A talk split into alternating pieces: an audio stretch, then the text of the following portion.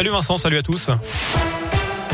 Et à la une, ce drame à Villeurbanne, le corps d'une adolescente de 12 ans a été retrouvé sans vie hier dans un appartement du quartier Ferrandière. La victime avait disparu plus tôt dans la journée. Elle aurait été poignardée de plusieurs coups de couteau.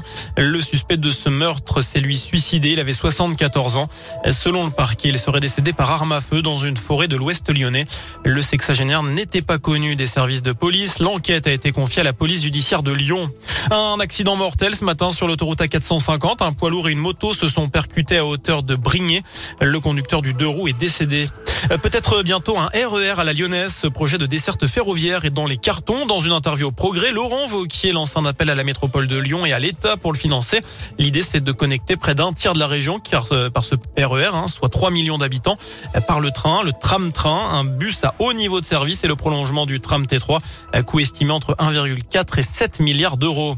Et puis, je vous parlais du Progrès, une grève actuellement chez nos confrères du Progrès. Les journalistes du quotidien régional dénoncent notamment une baisse des effectifs, une multiplication des tâches et une charge de travail inappropriée. Le journal devrait quand même paraître demain, mais en version allégée.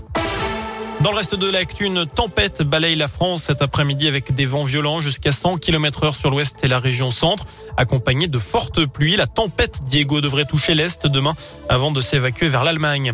J-3 avant le premier tour de l'élection présidentielle. Les candidats donnent leur dernier meeting. Valérie Pécresse a choisi Lyon. Elle sera à 19h au Matmut Stadium de Gerland. Marine Le Pen sera à Perpignan, Éric Zemmour à Paris, Fabien Roussel à Lille et Philippe Poutou à Toulouse. On apprend aussi que Yannick Jadot sera à Lyon demain avec notamment la visite de l'installation de production de chaleur sur ville, euh, qui sera la plus grande chaufferie biomasse publique de France. Un délai supplémentaire pour les lycéens concernés par Parcoursup et les jeunes en réorientation. Ils vont pouvoir finaliser leur dossier et compléter leurs vœux jusqu'à vendredi minuit au lieu d'aujourd'hui.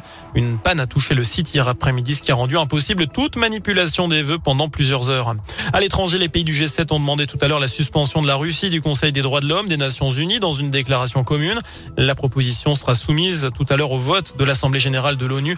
Les ministres des Affaires étrangères des pays membres du G7 qui ont aussi promis que les auteurs du massacre de Boutcha devront rendre des comptes et seront poursuivis. On passe au sport du foot quart de finale allée de la Ligue Europa.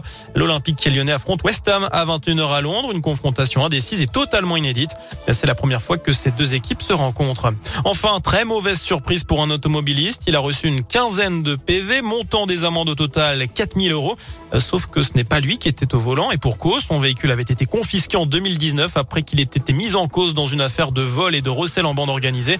Depuis, sa voiture a été attribuée à un service de police de l'Essonne, selon le Parisien. Ce sont donc les policiers qui commettent les infractions et heureusement, tout cela devrait bien se finir. La police promet que ces PV vont être annulés. Voilà pour l'essentiel de l'actu. Passez une excellente fin de journée.